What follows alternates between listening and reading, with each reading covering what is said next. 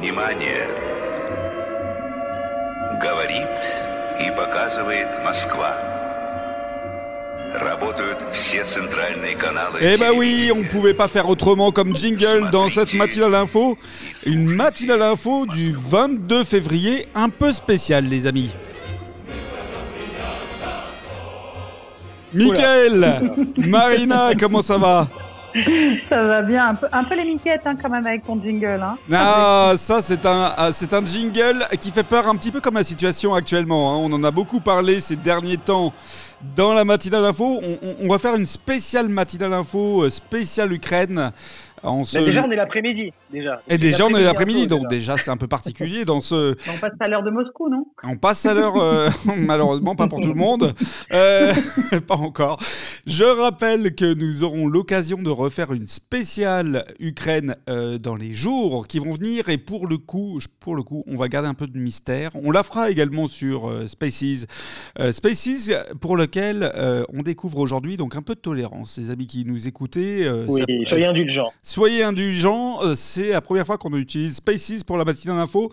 Donc je disais, dans quelques jours, on fera une matinale spéciale info, qui sera peut-être pas le matin du tout d'ailleurs, et pour laquelle nous aurons des invités euh, qui connaissent pour le coup sur, le, sur les doigts d'une main euh, et qui connaissent par cœur, j'allais dire, je voulais dire, euh, la situation en Ukraine et toutes les, je dirais toutes, toutes les, les petits secrets à savoir sur cette situation pour bien la maîtriser, mieux la maîtriser que peut-être ce que l'on peut en voir dans, Dans les médias. dans les Eh médias mainstream. Effectivement, bah, c'est vrai qu'à Matinale Info, on- on n'est pas trop mainstream. Allez, petite jingle, Marina, et puis Ah, on enchaîne, on enchaîne directement avec les premières, euh, les premières interrogations.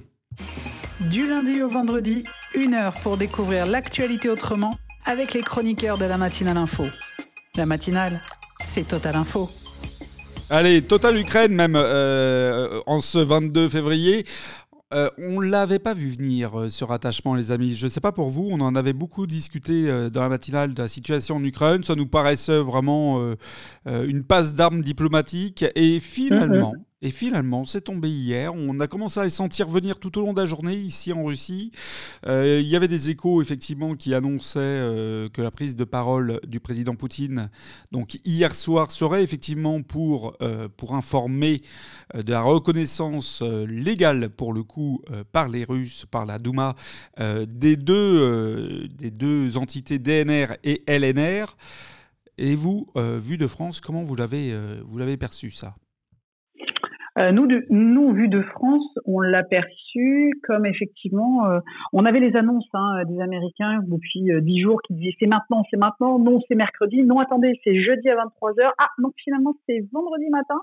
Et effectivement, à un moment donné, on se disait tous ouais, ok, c'est pas maintenant, on sait pas, on sait pas, et puis ça perdait un petit peu de la substance. Et effectivement, ce week-end, tout au long du week-end, on a pas mal échangé nous entre chroniqueurs, avec toi notamment Alexis, pour, pour, pour savoir ce qui se passait, parce qu'on a bien senti que les choses euh, avaient pris un autre tour. Oui. Après, Mika, toi, tu, tu, comment tu as vu ça, toi, de, de, ta, de, de ta chapelle, de ta paroisse? Pas du tout. De ta synagogue. de ta synagogue. Eh ben, écoutez, euh, moi, je n'ai pas du tout ce sentiment-là, bizarrement. Moi, j'ai l'impression que toute cette histoire était un peu jouée d'avance. C'est comme si on, j'avais, j'ai l'impression qu'on me raconte une histoire que je connais déjà. Euh, d'une part parce qu'on a déjà eu un, épisode euh, sensiblement équivalent en 2014 au moment de, de l'invasion de la Crimée. Première chose, donc il y a déjà eu un scénario qui, qui, qui, sont passés par, je sais pas si vous vous en rappelez, par euh, le format Normandie, les accords de Minsk, etc. Et puis la deuxième chose, c'est euh, euh, on a le sentiment que Poutine avait totalement anticipé son coup parce qu'en fait euh, tout ce qu'il a euh, déroulé, euh, on avait le sentiment qu'il avait prévu en fait la réaction occidentale. Comme d'habitude, on le sait, ça passe par la menace de sanctions, etc. Bon, aujourd'hui, à l'heure où on se parle, au niveau des sanctions, hein, ils sont au bout du bout du bout. Hein, euh, les Occidentaux, il faut savoir que euh, la Russie est déjà frappée de sanctions hein, à l'heure où on se parle. Euh, c'est difficile d'aller plus loin. Il faut se rappeler quand même que l'Allemagne est dépendante à 55% quasiment du gaz, euh, du gaz russe, donc euh, on va pas pouvoir aller très loin, sauf à Bah part. si, justement. Ah, eh ben si, je pense que euh, euh, ah oui, que- que- je pense que je que n'ai tu- pas alors. Effectivement, ou que tu n'as pas encore vu, Hein puisque là, on est finalement dans un trend d'information qui est quasiment euh, en flux tendu. quoi.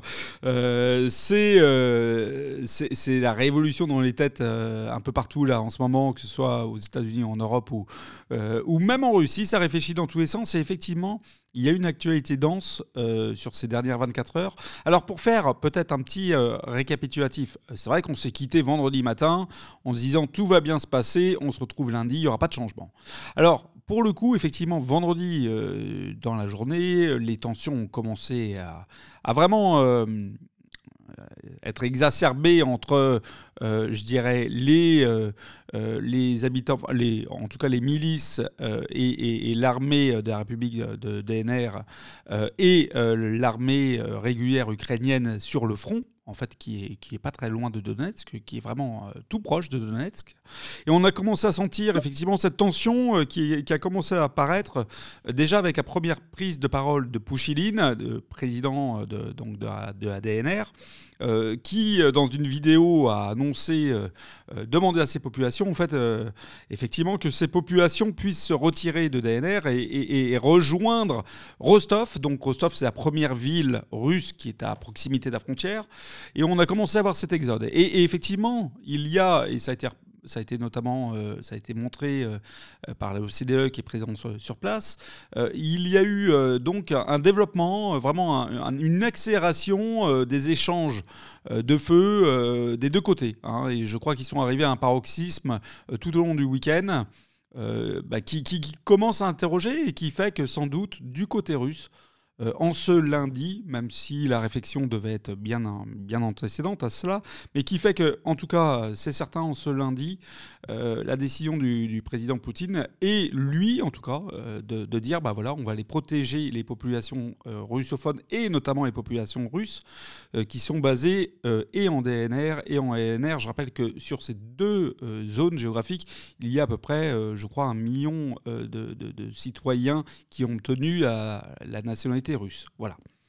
Euh, Marina, euh, peut-être on, je sais que Michael a préparé une petite chronique. On, on peut peut-être faire euh, le lancement de la chronique pour Michael. C'est le moment que j'attends depuis ce matin. Allons-y. Ah, on va y C'est le aller moment où alors. on se fait bannir, hein, c'est ça, Michael, petit jingle J'attends mon pré-chronique. jingle. Внимание! Говорит и показывает Москва. Работают все центральные каналы телевидения. Смотрите и слушайте Москву. Ouais, je suis bien dans l'ambiance là. Ok, je suis dedans. Alors, c'est vrai qu'au départ, comme ici à la matinale, on est très euh, actu-actu, hein, t'as intérêt à être dans le coup. Si tu sais pas quoi dire sur euh, l'influence des rayons gamma sur les marguerites, tu te fais fusiller par le père Alexis en mode euh, Mika, qu'est-ce que t'as encore branlé ce week-end Bon, ben, moi, j'ai failli au départ vous parler de la chasse. La chasse, c'est la grosse polémique du moment. Mais finalement, je me suis dit que j'allais vous parler d'un événement beaucoup plus important, hein, le truc qui agite les réseaux sociaux, les chaînes info, même le métaverse. Aujourd'hui, je fête mon cinquantième passage à la matinale info. Et oui, on n'a on a pas un truc là, une chanson de Gilbert Montagnier, un truc cool? On va Alors, vous-. Voilà, un truc en live, tu vois, parce qu'on est en live. Bon, alors vous me direz, tout le monde s'en fout. Mais pour moi, comme vous le savez maintenant, marquer les dates, les anniversaires, la Saint-Valentin, c'est important. Bon, là, pour être honnête, le compte de mes passages, c'est surtout pour demander mes arriérés de salaire à Alexis quand on sera célèbre comme les chroniqueurs de TPMP. Alors au début, quand je suis arrivé à la matinale, c'était sur la pointe des pieds. hein. Je picotais, je sais pas si vous vous rappelez, je taquinais, un peu comme quand tu découvres pour la première fois un réseau social. Tu scrolls, tu likes, tu follow. Et puis après, tu prends tes aises et c'est là que tu commences à faire et surtout à dire n'importe quoi. Alors, mon Alexis, tu voulais buzzer, tu vas être servi. Attends, j'ai un Donc jingle, après- euh, j'ai eu le jingle euh, de ta cinquantième. Alors, vas-y.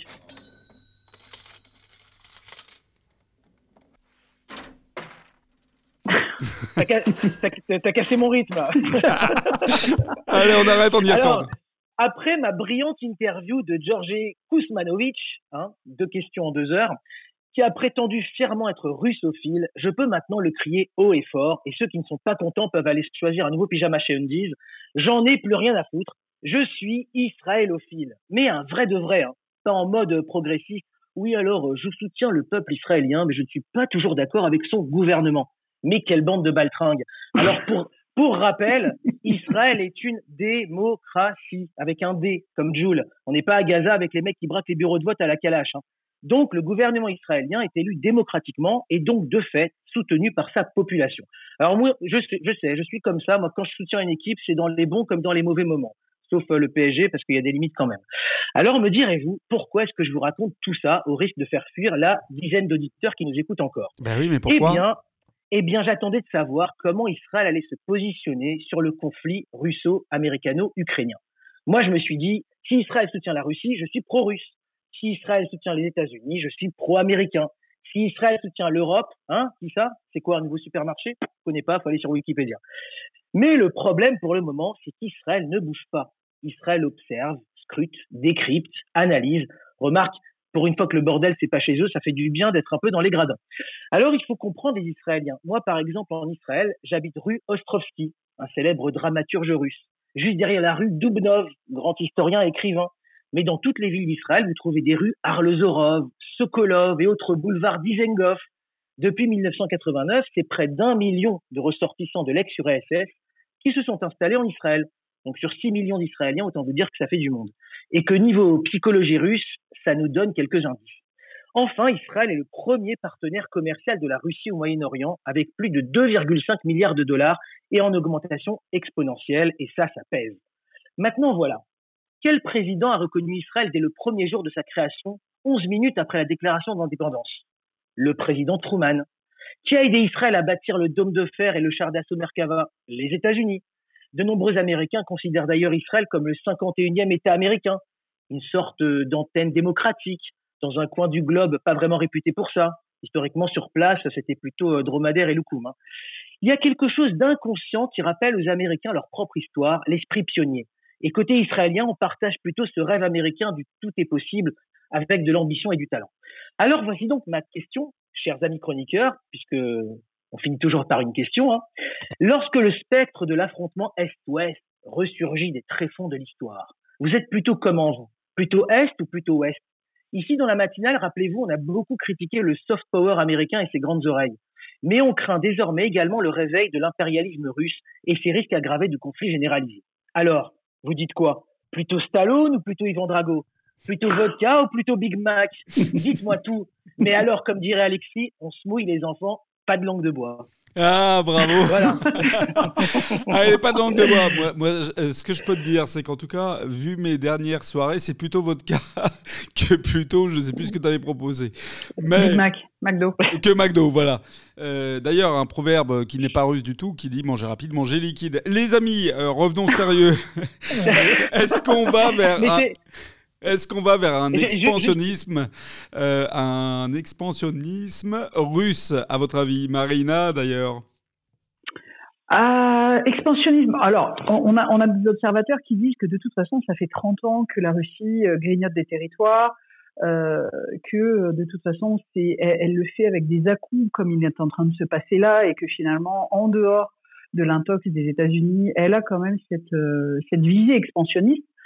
Pour autant, est-ce que euh, est-ce que c'est pas là sur ce coup-là précis les États-Unis qui sont à l'initiative de une situation où il n'y a rien de grave d'aller foutre un gros bordel euh, dans une région comme l'Ukraine avec euh, juste derrière la vision économique d'aller récupérer le marché du gaz européen euh, c'est vrai qu'avec les éclairages qu'on a eu nous sur le tout début de l'histoire et dès le début où vous vous avez commencé à voir les lumières clignoter et qu'on en a parlé sur la matinale c'est vrai que là pour le coup on se dit que les Américains vont avoir gain de cause parce que ça va finir par se foutre en l'air et que ça va finir que l'Europe, elle va dire, eh ben on coupe les liens avec le eh gaz et que du eh coup les Américains, tadam, Eh bien, tu, ne sais, euh, tu, ne sais pas à quel point ton, ton mot est juste. Et avant de revenir sur la question du gaz, puisque c'est une info qui vient de tomber euh, il y a de ça quelques minutes, euh, ah. je rappelle que vendredi, alors que le, le, secrétaire général à la défense américain avait des propos extrêmement peu diplomatiques dans un dans, une période qui était déjà très très tendue, très très, très, très chaude. Euh, rappelons qu'en parallèle, Biden signait un contrat de vente euh, de 250 tanks à la Pologne pour un mhm. montant, pour un montant, accrochez-vous bien, euh, ça fait un petit peu d'argent pour, euh, pour passer le week-end. Je crois qu'il y a plus de 6 milliards de dollars pour ces 250 tanks. Ce qui m'amène à, deux questions. C'est que finalement, les crises ont toujours, sont toujours au bénéfice des mêmes, finalement, que ça tombe plutôt pas mal pour les États-Unis, que ça renforce la question de l'OTAN, puisque 250 tanks supplémentaires dans une zone qui est un petit peu une poudrière actuellement, je ne sais pas si c'est judicieux en termes de timing. Et dernière question subsidiaire, là peut-être Michael, tu parlais d'Europe qui euh, Les mm-hmm. Polonais qui n'ont pas l'argent pour payer ces 6 milliards, euh, qui va les payer d'ailleurs, euh, ces 250 tanks à ton avis? Tu crois que ce serait l'Europe?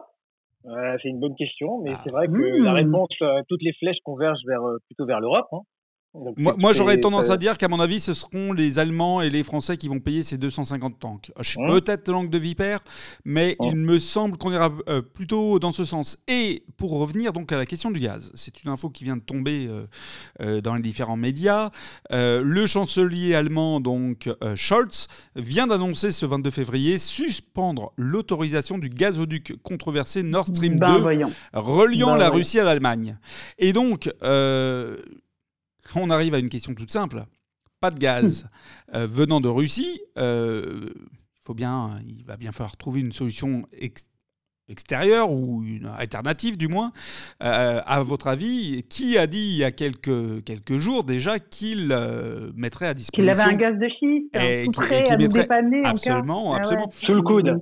Et sous le coude et qu'il mettrait à disposition de ses alliés et amis euh, européens. Alors, bien entendu, bah voilà, on y arrive à la deuxième partie. Après les tanks, le gaz, les États-Unis qui vont probablement rafler le contrat en parallèle, probablement avec des alternatives peut-être venue du Qatar ou autre, puisqu'il y a eu notamment une réunion euh, euh, États-Unis-Qatar pour savoir justement la question de, la capacité d'approvisionnement vers l'Europe euh, sur des délais, je dirais, ultra speed. voilà. visiblement, la réponse est favorable, puisque je ne pense pas que le chancelier allemand aurait pris le risque d'annoncer la suspension s'il n'avait pas déjà un plan B. Euh, malheureusement, la question c'est bah, pareil. mieux, ouais. Eh oui, la, question c'est pareil, c'est qui va payer la note? Parce que finalement, euh, le gaz russe. C'est une rupture de contrat. C'est quand même une rupture de contrat. On sait que dans le business, on ne rompt pas un contrat comme ça. Euh, à un moment donné, il y a des pénalités. Il y a, il y a le, côté guerrier, mais il y a le sur le plan du droit. Quand tu, rends un, quand tu romps pardon, un contrat, il y a des pénalités de rupture. Ça, je suis d'accord avec toi. Je pense que je ne eh suis pas certain que certains s'abstiendront euh, à respecter euh, des, pénalités. Mais au-delà de ça, ce que hmm. je veux dire, c'est que même si on est pragmatique, pour le consommateur in fine, c'est-à-dire l'Européen, le Français notamment, euh, pas, allez, soyons un petit peu chauvins, pour, pour nous Français, le coût du gaz n'est pas du tout le même s'il est fourni par les États-Unis, par le Qatar ou d'autres tierces, que si c'est le fameux gaz russe euh, issus euh, bah, justement des contrats actuels. Euh, on n'est pas du tout dans le même coup. Donc, la répercussion du pétrole à la pompe, la répercussion du gaz, économiquement, vers où on va? Et au-delà de ça, Alexis, moi personnellement, en tant que citoyenne française, je ne suis pas d'accord pour participer à l'exploitation au gaz de schiste. Parce que le gaz américain, c'est du gaz de schiste. Ah oui, mais... Et ça pose un énorme problème environnemental. Donc, si tu Marina, je pense qu'on ne demandera pas ton avis. Ah, mais c'est sûr qu'on ne me le demandera pas. Donc, si tu veux, au-delà du coût, qui va déjà être un vrai problème, on a aussi la provenance et euh, ces, fameux accords, hein, tu sais, les, accords, là, les transatlantiques, etc., les TAFTA, les BAFTA, etc. Et on revient un peu sur ce truc-là. Donc, ça pose d'énormes problèmes euh, et qui, à mon avis, euh, il y, a, y, a, y, a, quand même quelque chose qui sent pas bon dans cette histoire. Euh, au-delà du, méchant russe qui annexe les, les, provinces, et là je vais me garder euh, de faire une analyse parce que là je vais vraiment le confier aux spécialistes, mais moi de loin, en tant qu'observatrice de loin, moi je dis que ce que font les États-Unis là, ça sent pas bon. Voilà. C'est quand même, euh, juste pour rebondir, c'est quand même intéressant euh, de ce que dit Alexis, notamment sur l'approche économique, parce que si tu veux, on a quand même deux visions du monde opposées. T'as le, sentiment quand même que d'un côté, du côté de Poutine, euh, c'est un politique qui veut marquer l'histoire et qui veut marquer l'histoire de son pays. Tu quand même le sentiment d'une très fort d'une nostalgie de, de, de, de l'URSS, euh, donc de la volonté de recomposer un peu ce, ce glacis de pays. Là, on, on sent bien, hein, il y a déjà eu, voilà, ça a déjà commencé en 2014, ça continue maintenant. On n'est pas à l'abri que ça, que ça se poursuive en fait. Hein, aussi, c'est un peu la crainte des, des Européens en fait, hein, que ça soit qu'une première étape. Mais on a quand même une vision qui est empreinte de nostalgie, de, je dirais, de une volonté de marquer l'histoire, peut-être de marquer sa propre histoire à Poutine. Et de l'autre côté, tu, tu nous, j'allais dire Alexis, tu nous opposes, mais on nous oppose une vision entre guillemets économique. C'est, c'est pas la même manière de, de voir le conflit, si, si, si je puis me permettre. Absolument. Donc, faut- je- voilà. Donc je pense qu'il faut, il faut faire attention à cette dimension économique parce que sous-jacente à ça, alors effectivement, la vision économique, c'est les conséquences, mais il faut quand même se poser la question de euh, la vision du monde aussi. Est-ce que finalement, la question sous-jacente à ça, c'est est-ce que Biden, est-ce que lui, d'une certaine manière, il veut marquer son mandat présidentiel par autre chose en fait que la vente de de- de- d'armes et de, de, chars et de tanks? Une Mais. Biden, a en Biden, tête Biden derrière- tu, sais, Biden, tête, on en a parlé euh, régulièrement dans cette matinale quand on abordait la question de pourquoi il y avait cette, euh, cette communication euh, qui, à mon sens, et là ça n'engage que moi, qui, à mon sens, a vraiment euh, mis de l'huile euh, sur le feu des Américains parce que tout simplement, que ce soit Biden, et on en parlait également avec Johnson pour l'Angleterre, pour le UK, ce sont deux personnalités politiques qui sont en difficulté au niveau national. Et ils ont ce besoin, je pense, de réorienter un petit peu. Ah, de détourner les yeux. Voilà, de, de- Mm. de- de changer le, le- le sens du regard sur leur politique, euh, qu'elle soit moins sur le, leur actualité nationale, mais plus sur une cause commune. Voilà, quelque chose qui pourrait unir un petit peu euh, les Américains finalement derrière Biden. Je suis pas certain que ça marche parce que moi j'ai entendu euh, beaucoup de commentaires dans les médias américains qui disent aussi euh, que quelque part les Américains ne veulent pas aller euh, mourir euh, pour les Ukrainiens en Ukraine au fin fond de l'Europe. Euh, voilà. Personne Et d'ailleurs, l'Europe non plus. Donc, si tu veux, il y, a- il y a aussi une crainte et une appréhension d'un conflit militaire physique. On en parlera tout à l'heure. On, on- on parlera, là, on parle d'écho. On parlera tout à l'heure du point plutôt militaire. Mais c'est vrai que côté américain et côté européen, d'ailleurs, ils l'ont dit ces derniers jours, hein, enfin, ces dernières heures, pardon, il n'y a pas une envie d'avoir un positionnement militaire sur place. Donc on est vraiment dans de l'économique. On parlait du gaz, on parlait de la vente d'armement militaire, euh, là des 250 tanks, donc des 6 milliards qui viennent d'être euh, vendus aux Polonais. Euh, Biden vient de publier un décret qui interdit donc désormais tout nouvel investissement ou échange euh, ou financement par des personnes américaines à destination en provenance ou dans les régions pro-russes de Donetsk et de Lugansk. On sait euh, que la question du SWIFT, alors là on peut même ouvrir le débat, et la question du SWIFT, euh, c'est-à-dire l'interdiction de l'utilisation du SWIFT pour, les, euh, pour, pour, pour la Russie, quel intérêt ça a économiquement pour... si, si tu mets ça en termes de sanctions, c'est même pas stratégique. L'interdiction Oui, du SWIFT pour les, Améri- pour les Russes, pardon, c'est peanuts. Ils vont passer dans Mais- une autre mais formalité. Mais c'est ça que je, c'est ça que je te disais tout à l'heure, c'est que je, je pense que ça c'est déjà anticipé par Poutine au niveau des sanctions. on Ah, est- mais on est largement. au top, au top du top. Ah, largement, parce que je vais même top. te dire, cette histoire du SWIFT, moi j'en entends parler côté russe euh, depuis, je pense, peut-être un an et demi, peut-être même deux ans.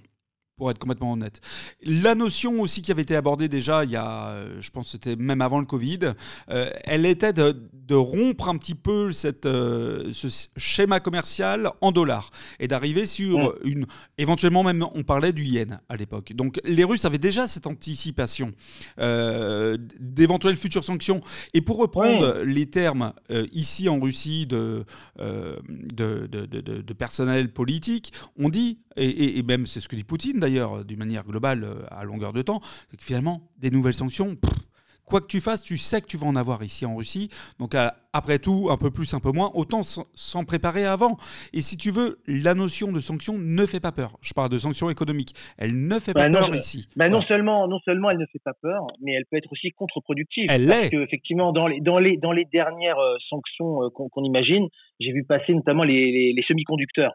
Donc tout ce qui a ce qui a trait à la fabrication des composants électroniques dans les téléphones, etc. Bon, euh, Celui la qui Russie- nous manque cruellement, par exemple Et Alors, derrière lequel oui. on court depuis des mois Absolument. Bah, Euh, sauf que la problématique, c'est que sur Mhm. les, les semi-conducteurs, c'est très bon sujet, la Russie se retourne désormais vers la Chine qui a vers beaucoup la Chine. progressé. Et voilà, et voilà. Et donc du coup, on envoie la Russie dans les bras de la Chine. Absolument. Et je sais pas, je sais pas si effectivement c'est pas complètement contre-productif. Et d'ailleurs, qu'est-ce qu'a dit Pékin. Qu'est-ce qu'a dit Pékin mer- euh, vendredi? Au moment où justement. pour tout? Et bah, je pense qu'ils l'ont dit, mais ça peut-être en off. Mais publiquement, ils ont annoncé vendredi qu'il fallait peut-être euh, écouter sérieusement les, les aspirations euh, de la Russie sur la question justement du, euh, de la présence de l'OTAN euh, à ses frontières, ou du moins de plus en plus proche du territoire russe, et que c'est cette question-là qui était, un, je dirais, le, la clé un petit peu de, la diplomatie, qui, ou la clé de blocage aujourd'hui de, la diplomatie, et eh ben, les Chinois ont annoncé que les Russes n'avaient pas forcément tort et qu'ils les soutenaient. c'est ce qu'a fait Bolsonaro lors de sa venue à, à Moscou, là, pareil, hein, fin de semaine dernière. Donc, si tu veux, il y a, euh, il y a quand même des blocs qui sont en train de se constituer. Et on parlait tout à l'heure, vous parliez de, de guerre froide. Je pense qu'aujourd'hui, on n'est plus dans un bloc euh, comme dans les années de, guerre froide, euh, bloc soviétique versus Occident. On va être sur un bloc qui sera probablement donc Occident, États-Unis, Europe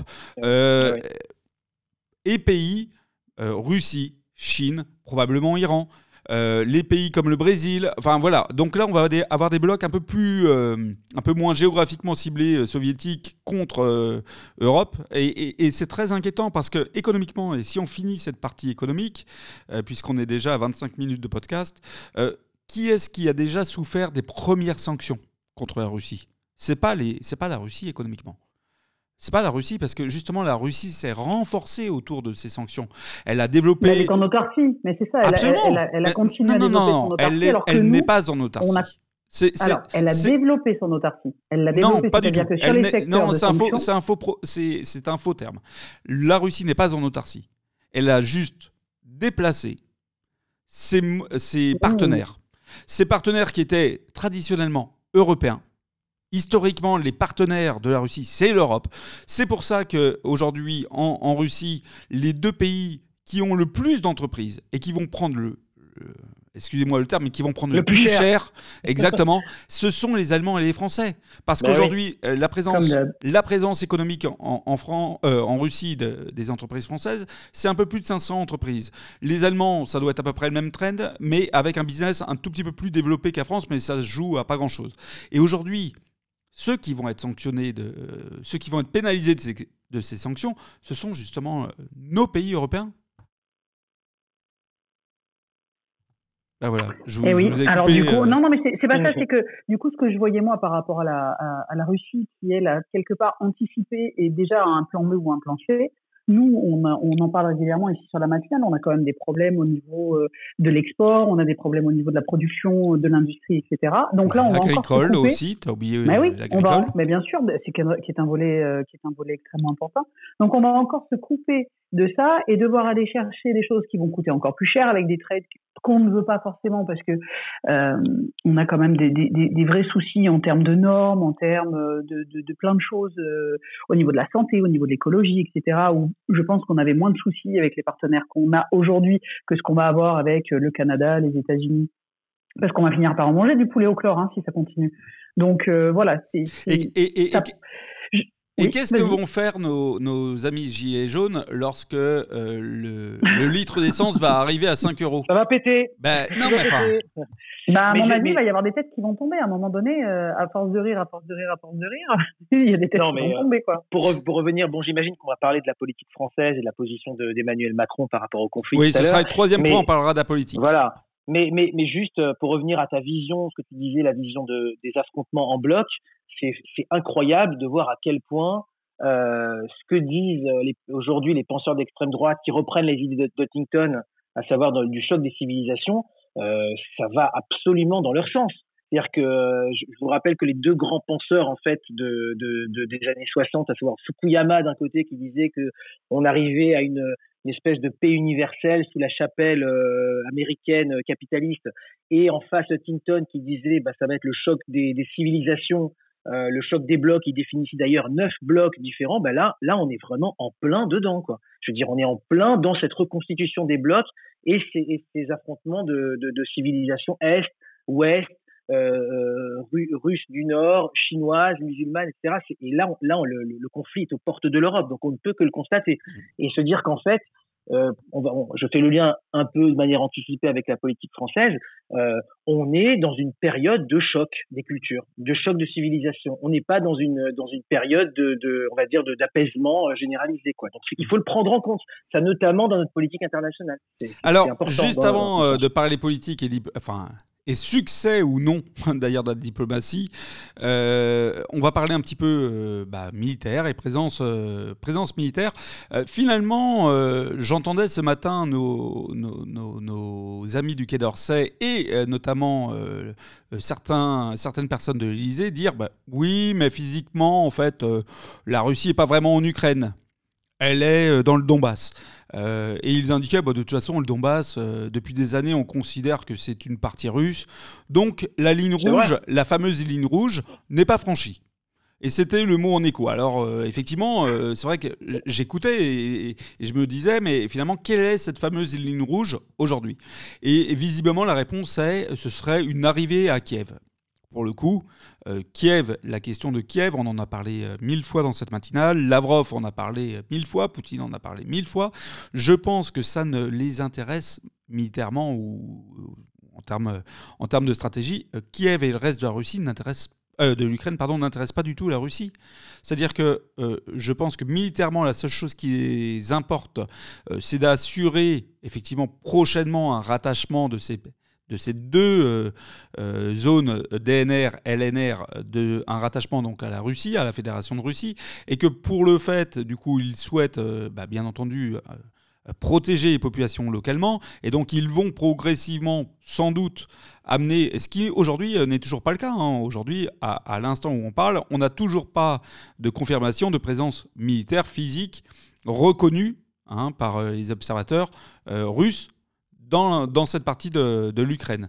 Donc c'est une vision plutôt c'est une vision plutôt optimiste là, que tu as Alexis, c'est-à-dire qu'en fait tu dis que bon on va s'arrêter là quelque part. Alors euh, eh ben, on, va, on, va, récupérer ces régions-là. Voilà, il y a des initiatives diplomatiques là, qui sont en cours. Eh ben c'est à peu près ça, ouais, ouais, ouais. c'est à peu près ça. Euh, la réflexion qui est faite aujourd'hui par des, des observateurs euh, avisés, c'est effectivement de dire bah voilà c'est un coup stratégique. On parlait tout à l'heure de Poutine comme un stratège. Mm-hmm. C'est effectivement de dire bah voilà je vais avoir un positionnement donc sur euh, cette partie est de l'Ukraine.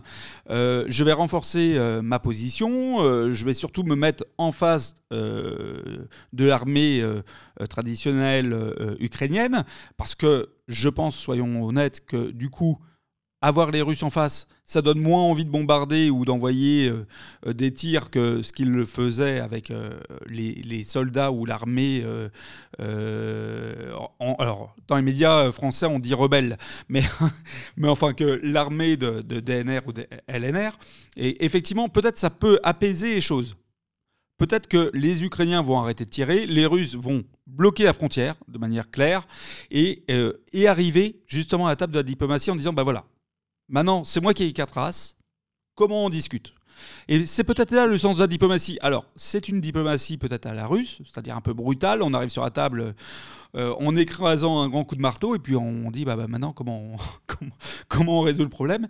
Mais c'est peut-être ça aussi euh, la vérité. Bah, euh, c'est, vrai que c'est une position très optimiste, c'est-à-dire que en un sens, on n'a pas du tout de raison de s'inquiéter de, de, de, la suite de tout ça. Poutine, en fait, on va on va rien opposer à Poutine si on, si on, récapitule. Hein. On va pas lui, lui, opposer de résistance militaire. Et finalement, les sanctions vont être euh, par rapport à ce qui existe déjà, le volant des, des, des, des, sanctions est très faible. Donc, on va pas lui opposer grand chose. Il va récupérer ces deux régions. Et donc, ça veut dire qu'on va s'arrêter là. Moi, je ne pense pas. Moi, je pense qu'à partir du moment où un mec comme Poutine, tu lui dis, bah écoute, là, tu récupères ces deux régions et puis il se passe pas grand chose.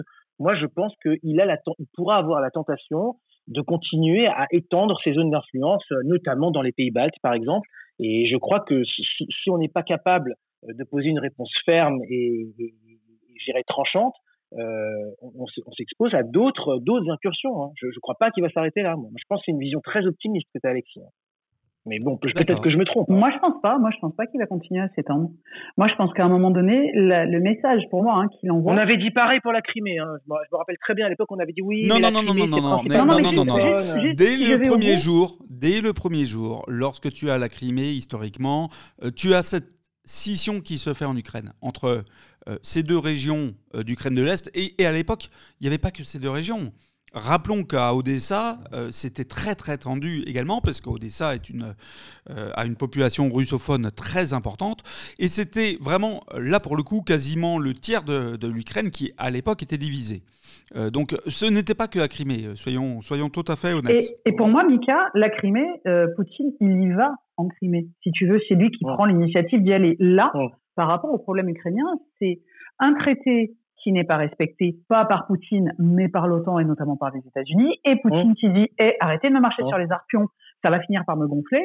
Et les Américains qui, qui, qui vont dans, plutôt dans l'escalade avec euh, des fautes diplomatiques assez majeures, des annonces complètement euh, alarmistes, etc. Et au Mhm. bout d'un moment, Poutine il avance. Donc, si tu veux, pour moi, c'est pas la même, euh, c'est pas la même configuration les deux, les, les deux Je- histoires. je C'est pour pense ça que- que je pense que ça s'arrêtera là. Je pense que Marina, euh, je suis assez d'accord avec euh, Marina. Moi, je le souhaite. Euh, N'oublions pas que hein. les accords de Minsk, on, on- on Bah oui. commence en 2015-2016, euh, ça veut dire ça fait 6-7 ans déjà. Non? Enfin, je suis pas très bon en maths, mais Oui, euh, ça. voilà Oui, quoi. Pardon, Euh, euh, donc, si tu veux, depuis, euh, depuis, depuis, depuis 2015, euh, soyons très honnêtes, les accords de Minsk n'ont été respectés par personne, ni dans un sens, ni dans l'autre, et les tensions, alors des fois, ils étaient plus, plus mesurés, des fois, ils étaient à un paroxysme plus élevé.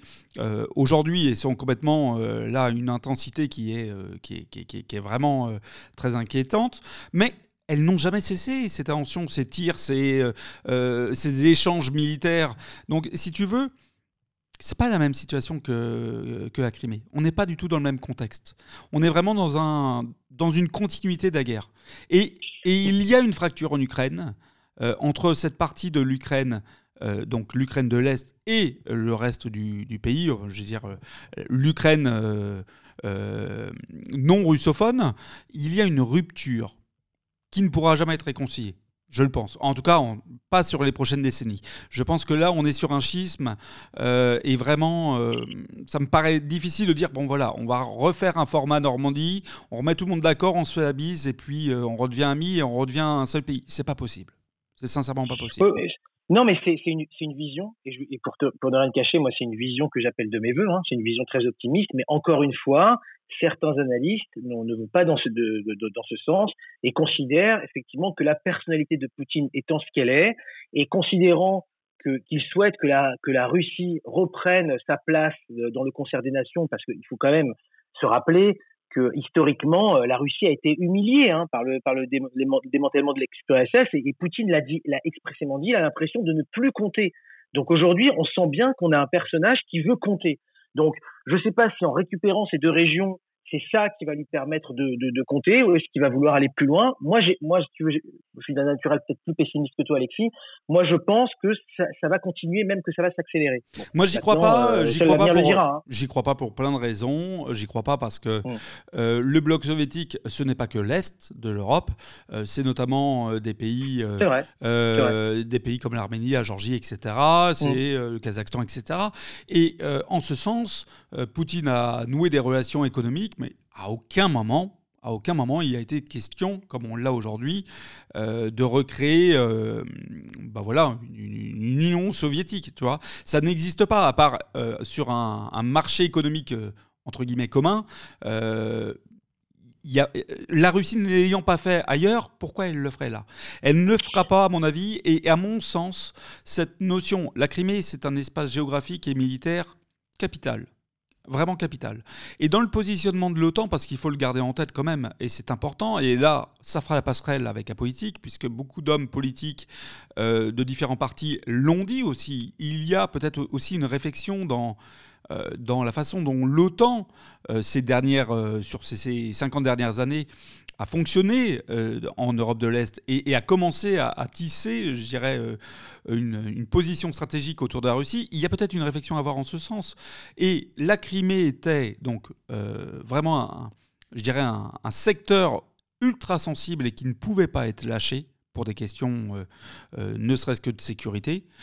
L'Ukraine, de la même manière, c'est un terreau, c'est vraiment une poudrière qui pourrait, pour la Russie, qui pourrait vraiment être, euh, euh, tu sais, une zone clé. Donc tu ne peux pas autoriser, tu ne peux pas autoriser le- l'entrée euh, dans l'OTAN de l'Ukraine. Tu ne peux pas prendre le risque. Et, pour le coup, je ne suis pas russe, mais je comprends cette position-là. Et ce que je comprends moins, parce que je l'entendais euh, encore ce matin, des diplomates, et notamment euh, notre ancien président de la République, euh, Hollande, qui était interviewé sur BFM TV, et qui disait, mais l'Ukraine, la France et l'Allemagne ne la veulent pas dans l'OTAN. Eh bien si tu la veux pas, pourquoi tu ne le dis pas clairement? Tu vois Ça pourrait résoudre beaucoup de choses. De, de, de, de, mettre les. Si vraiment la France et l'Allemagne ne veulent pas de l'Ukraine dans l'OTAN, plutôt que d'avoir une explosion sur le continent, autant mettre les choses à plat et peut-être ça apaiserait les choses. Parce qu'à mon sens, et c'est pour finir le sujet, la situation que nous connaissons aujourd'hui, elle est.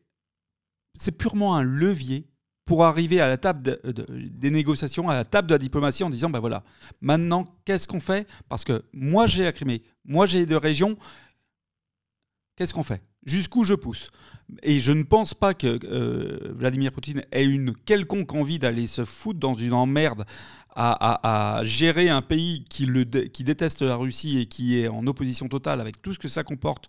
En plus, économiquement, on en a parlé mille fois dans la matinale. Oui, euh, tu vois, économiquement, euh, de soutien après sur le pays que tu viens d'annexer, mm. enfin, c'est un non-sens total. Donc, à mon avis. Stratégiquement, c'est une bêtise. Absolument, ça n'a aucun intérêt. Et, et, les Russes, et Poutine n'est absolument pas un homme bête. Donc, je pense que c'est simplement d'arriver à la table des négociations. On parlait, euh, je disais tout à l'heure, avec Ekatras dans la main. Ben là, j'ai l'impression que c'est ça. Bah en tout cas, il a, montré à tout le monde que si, euh, jamais les, quand il dit il faut arrêter euh, de, d'avancer dans un sens où je vous dis que ça va mal se passer, il montre à tout le monde que si les gens n'arrêtent pas, ça, se passe mal. Et ça, c'est vrai que Macron, il a eu beau arriver en, grand défenseur, et je fais le petit pont avec ce qui va arriver là, avec le sujet qui arrive euh, sur, le, sur la fin de l'émission voilà, il a beau arriver en, avançant des, des, pions diplomatiques en disant regardez ce que j'ai réussi à faire, il fera pas bouger Poutine. Mais il n'y a rien fait, euh, justement. mais non, mais non, bien sûr que non. Et par contre, voilà, il y a eu beaucoup d'intox là-dessus avec, je sais pas si vous, si vous regardez la communication de c'est ridicule, quoi. Macron sauveur de l'Europe. Macron sauveur des accords euh, euh, russo-états-uniens. bon, c'est ridicule. Donc effectivement, c'est, je, pense que là, c'est le, seul qui bouge pas depuis le début, c'est Poutine qui dit, euh, et je suis pas du tout ni russophile, ni rien du tout, mais ce que je constate, c'est que depuis le début, Poutine dit ne franchissez pas certaines lignes, sinon ça va pas bien se passer. Certaines lignes sont franchies, ça se passe pas bien. Moi, je voyais qu'au début l'Ukraine, le président disait non, non, mais nous, on n'a aucunement l'intention d'aller se poutrer avec les Russes parce que ma, population, on est... enfin non. Et t'as vu les déclarations euh, ce matin? Elles sont ah lunaires. le président Zelensky qui prend la parole pour dire on a peur de personne, on peut y aller. Mais, bah, envie mais, qu'est-ce qui s'est passé? T'as les citoyens, ils se sont transformés en tanks pendant la nuit. Qu'est-ce qui s'est passé pour que tu dises ça? Donc il y a quelque chose qui m'échappe là-dedans. Euh, c'est pas possible. Il y, a des fils qui se tirent. Euh, que, comment un président peut dire ça alors qu'il a une population? Il a une économie qui est moribonde. Il n'a pas d'armée. Il a une population qui est donc affaiblie et, et qui risque de s'en prendre plein la gueule. Et au lieu de calmer le jeu, maintenant, il arrive, on dirait Superman, quoi. Tu te dis, mais il est fou. J'étais très surpris par ces déclarations, mais bon, euh, les Américains, euh, qui est, venaient juste de dire, comme les Européens, que de toute façon, militairement, c'était un no way, il y aurait absolument pas de. Même si euh, la Russie franchissait cette fameuse désormais nouvelle ligne rouge et allait jusqu'à Kiev, que dans tous les cas, euh, bah, les... tant pis pour eux, ils se débrouilleront. Et que ce serait uniquement euh, des sanctions économiques. C'est ce qui a été annoncé ce matin par, par les porte-parole du gouvernement. Donc c'est quand même assez, assez surprenant d'ailleurs comme aide. est-ce que, est que vous parliez tout à l'heure d'aveu de faiblesse? Est-ce qu'aujourd'hui. Euh, sous l'impulsion de Macron ou, d'un autre euh, dirigeant d'Europe, est-ce qu'on a le moindre, le moindre poids quoi? Ben, tu sais, c'est un peu comme, comme à l'école. Attention, vous allez prendre une mauvaise note. Ouh là là là là, la mauvaise note, je vais l'écrire en rouge. Et, et, et, après, vous allez voir un mauvais point. Mais tu te dis, c'est en gros, euh, et Poutine en face, il envoie les chars, quoi. Il dit, ah ouais, bah ouais, vas-y, on va voir un Alors, mauvais pour l'instant, attention, pour l'instant, il n'y a rien envoyé. Non, il n'a pas envoyé. Par contre, il, montre les muscles quand même. Ah bah oui, il y a des images. Ah, non, mais ah, absolument. Bah les, les... Ah, et, puis, la France, la France est dans le commandement de, est dans la, force commandée de l'OTAN. Donc euh, euh, on est euh, le petit télégraphe des États-Unis. C'est-à-dire qu'ils savent très bien qu'on ne bougera pas d'une oreille sans demander l'avis aux grands frères américains. Donc, ils savent très bien que voilà, nous ce qu'on dit ou ce qu'on dit pas, finalement, ça va pas. Tu vois, comme dit comme dit l'autre, ça m'en touche une sans faire bouger l'autre, quoi. Donc euh, Alors... moi aussi, je suis très, très dubitatif sur le sur le poids qu'on peut qu'on peut représenter euh, face à face à Poutine. Hein. Alors hein. eh, justement, ça nous fait la dernière euh, passerelle de cette de ce podcast. est-ce que finalement, est-ce que finalement, c'est un aveu d'échec pour Macron? Première question. Et deuxièmement, Macron qui justement voulait surfer un petit peu sur ce, une vibe positive euh, à l'international pour annoncer sa candidature officiellement et avoir une dynamique positive euh, dans sa candidature pour la présidentielle, est-ce que euh, c'est pas justement le, comment on appelle ça, une épine dans le pied? Ah bah il peut tout se passer, hein. il peut se passer ça et tout l'inverse de ça. C'est là où ça devient intéressant parce que l'arrivée de ce conflit là aux portes de l'Europe, ça peut avoir deux effets radicalement antagonistes. C'est-à-dire que d'un côté effectivement on peut avoir une annonce en, de, de, de, de, candidature qui va être totalement perturbée, parce que je pense que si, si ce qu'on dit est vrai, il ne devait pas tarder. Je crois que la date limite, c'est le 4 mars. Donc ça devait être, euh, l'annonce devait être courant de la semaine. Donc ça me paraît très délicat d'annoncer au beau milieu du. Non, ça a été reporté. Au, au, bord d'un conflit. Oui, c'était quoi son annonce de candidature? Oui. C'est ça que tu dis. Oui, ça a été annoncé ce matin qu'il reporterait un petit peu. Voilà. Mais donc, ce que je veux dire, effectivement, c'était très, c'est très malvenu d'annoncer sa candidature en, au bord de, d'un conflit euh, de, de cette amplitude-là. Donc, c'est, perturbant pour lui. Ça va effectivement perturber aussi sa campagne ultérieure. Parce que je ne sais pas comment, comment ce qu'il a prévu de dérouler en termes de, de, de, de campagne présidentielle, mais c'est vrai que pareil, on le voit mal euh, aller au salon de l'agriculture et, et, tâter le cul des vaches lorsqu'il est, voilà, il est, il est censé euh, faire le pont entre les États-Unis et, et, et, la, Russie sur un conflit en Ukraine. Donc tout ça va être très compliqué, je pense, pour eux à gérer. Et en même temps, le fait de gérer ce problème au niveau international, ça lui confère une stature de fait. C'est-à-dire en fait, à mon sens, hein, c'est c'est une campagne en fait. Ça, peut être considéré comme une campagne électorale euh, qui, est, qui est parfaite en fait pour un président en exercice parce que c'est euh, le, le, signal euh, d'une personnalité euh, protectrice, rassurante, qui est capable de gérer des, dossiers de, ce, niveau-là. Donc ça peut aussi le servir.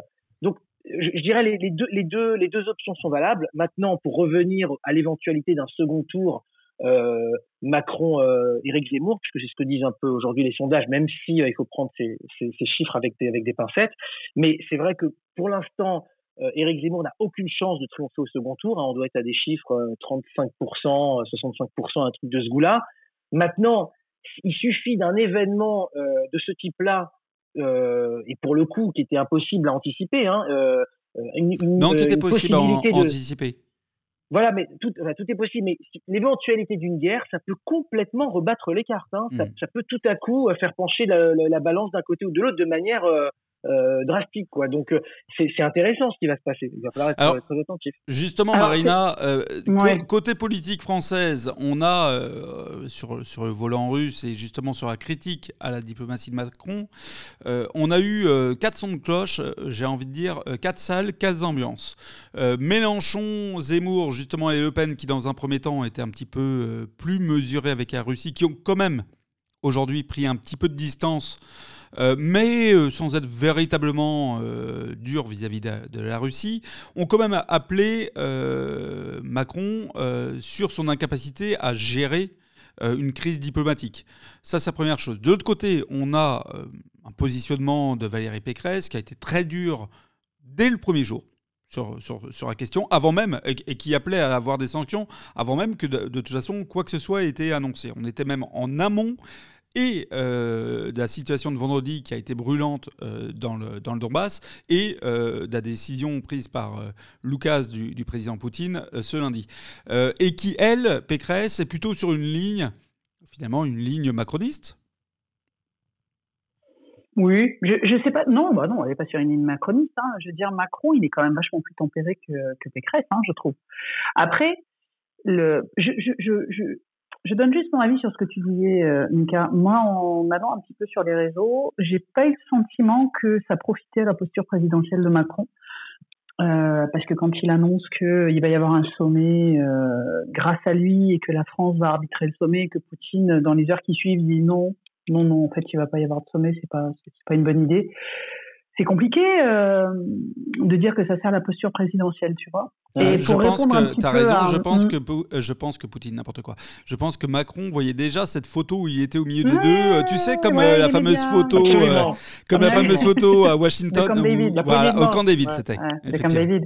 Mais effectivement, mais non, il n'en a pas la stature, il n'en a pas la carrure, et puis il n'a pas le je, suis désolée de dire ça, hein, mais de manière très euh, très triviale, Poutine, j'ai l'impression qu'il euh, il le prend pour un bébé, quoi.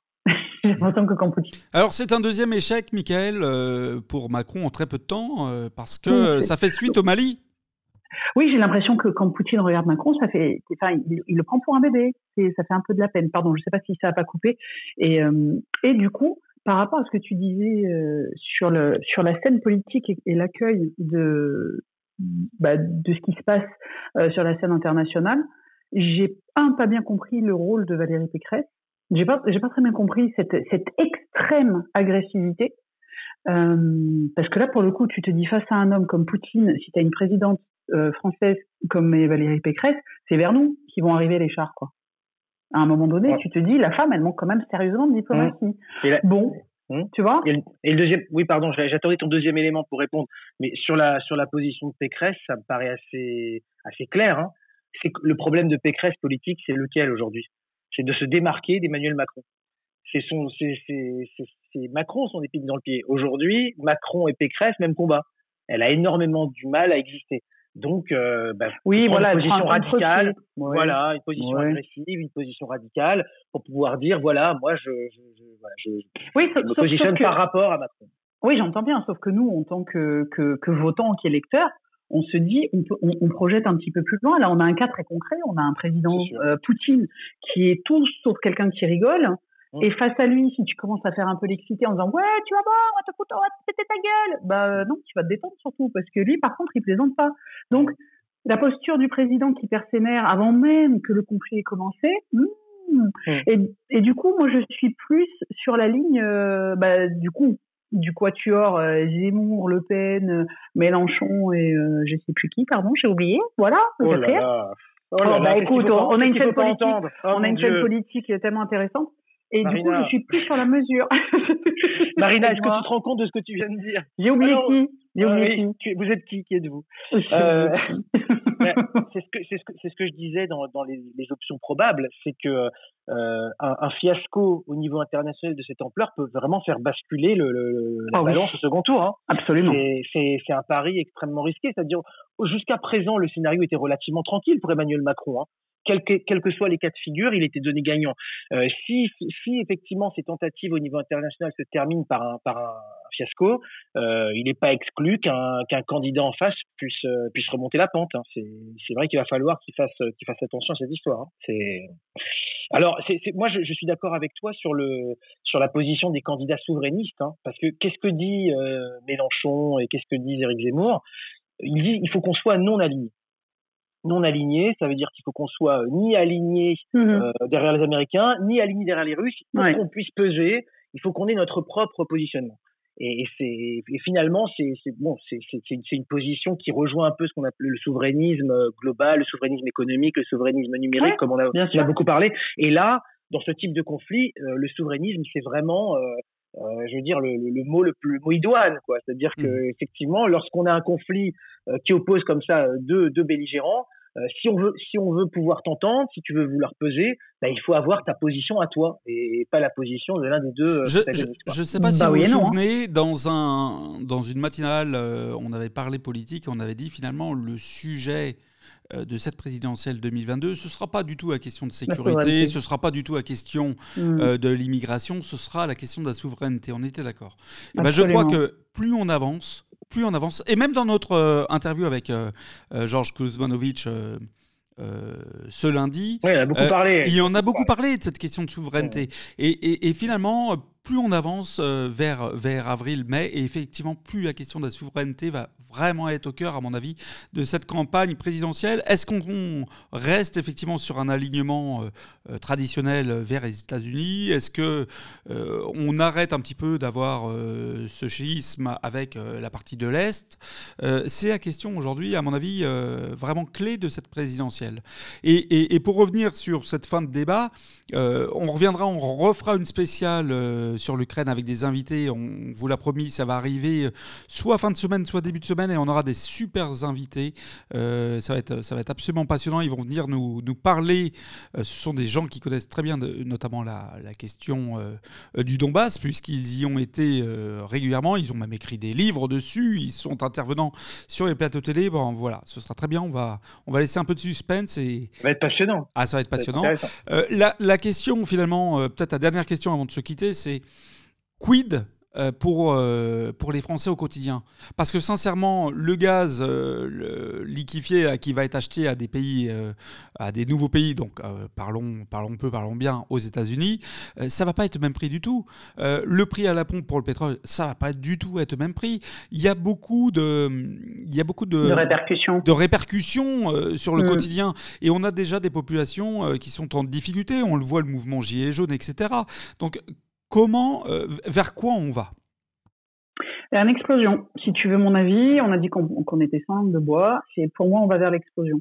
Parce qu'on sait tous, euh, en termes de business, de business pardon, que quand on négocie un contrat dans l'urgence, eh ben, les termes du contrat sont jamais en faveur de celui qui est dans, dans l'urgence. Donc, c'est nous qui allons l'être pour le gaz et certainement pour d'autres euh, achats de matières premières, etc. Si on coupe, si nous, on est très mignon, on sanctionne la Russie qui en fait va nous mettre à l'amende, c'est ça hein, qui va se passer. Donc ça va être euh, euh, vraiment, vraiment à notre désavantage. La, production, la production de gaz, enfin la, pas la production, la, la cession de gaz pour l'Europe, c'est 40% venant de Russie. C'est énorme. c'est énorme. On va se prendre une praline. La colère, elle est déjà monstrueuse en France. Il y a une espèce de cocotte là qu'on voit tous arriver parce que les gilets jaunes finalement euh, ils en ont pris plein la gueule, mais il y a eu tous ceux du pass sanitaire qui ont continué à se prendre des boucliers et tout. Donc, si tu veux, on a une très belle cocotte et dessus, on va lui rajouter du gaz. Cocotte, gaz, gaz, cocotte. Mmh, Hop là. Pas mal. Euh, voilà, les amis. Bon, en attendant, euh, Castex annonce des futures sanctions. Euh, bon, est-ce que vous n'êtes pas un peu déçu aussi de la réactivité, du manque de réactivité même, je devrais dire? De qui? De, de qui? Bah, De notre gouvernement. Sur, le, sur la crise russe non? Moi, alors, c'est une impression. Euh, hein? j'ai l'impression qu'il tombe des nues depuis hier. Et euh, non, non, mais il tombe des nues tout le temps. Mais oui, oui, c'est vrai. Euh, Macron, il se voyait déjà en photo en haut de l'affiche, comme disait l'autre. En haut de l'affiche. tu vois, il se voyait déjà le 24 au fameux, au fameux meeting qui n'aura pas lieu. et, et, tu, et là, aujourd'hui, on est mardi, il est 19h à Moscou, donc 17h à Paris. Et on a Castex qui dit on va apporter des nouvelles sanctions. on y réfléchit. C'est ah une heure, quoi. Non, mais il va être très réactif, tu vas voir. Dans quelques, tu vas voir dans, dans quelques jours. Ah, concernant le pass sanitaire, je vous Alors, qu'il sera annulé dans quelques jours. Sauf pour les Russes. Que les Français, voilà. Alors, pour le Donbass, le pass sanitaire, c'est seulement après trois injections de vaccin chinois. Euh, c'est vrai que c'est bon, c'est vrai que ça peut ça peut être comique, mais je, ouais. vais souffler ma conclusion, euh, Alexis. C'est vrai que bon, le fait que Macron se euh, réussissent sa photo, etc. Je pense que bon, la plupart des Français, ça leur passe un peu au-dessus. En revanche, effectivement, que le prix d'essence à la pompe euh, explose, euh, là, pour le coup, ça risque de, de, jouer énormément sur, le, sur la, la, la, campagne présidentielle en cours. Donc, à suivre. À voilà. Suivre.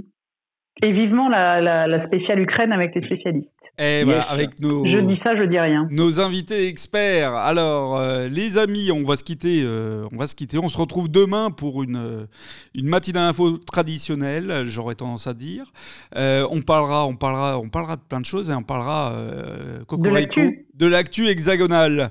les amis. Toujours sur Spaces alors. Toujours ici. On donne rendez-vous à tout le monde ici alors. Et pourquoi pas après tout Ça peut, être, ça peut être nouveau bar de quartier. Ah, Allez, on vient prendre le petit café au comptoir le matin avec vous. Génial. Bon, Allez. Bah, à demain matin alors. Hein. À demain matin et on se laisse, euh, on s'abandonne ce soir sur un petit jingle euh, de circonstance.